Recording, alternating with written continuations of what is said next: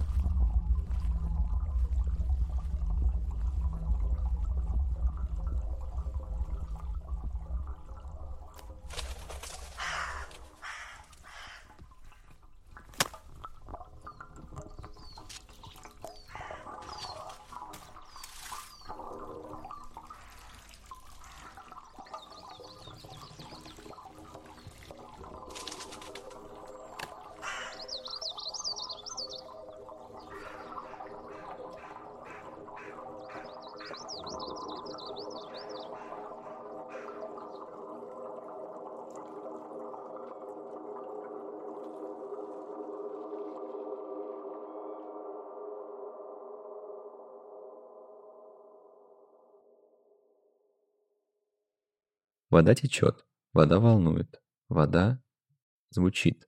Эта фраза из первого эпизода прошла с нами через шесть выпусков, в течение которых мы постарались раскрыть водную стихию с разных сторон. Мы вспоминали авангардных звуковых художников и искали идейных продолжателей сегодня. Изучали истоки мифов о русалках и стремились найти их цифровой след.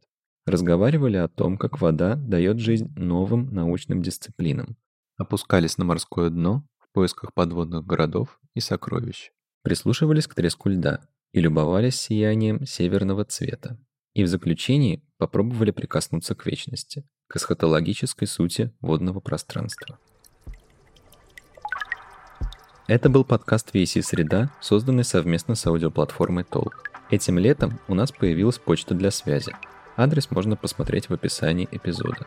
Не забывайте делиться подкастами со своими друзьями.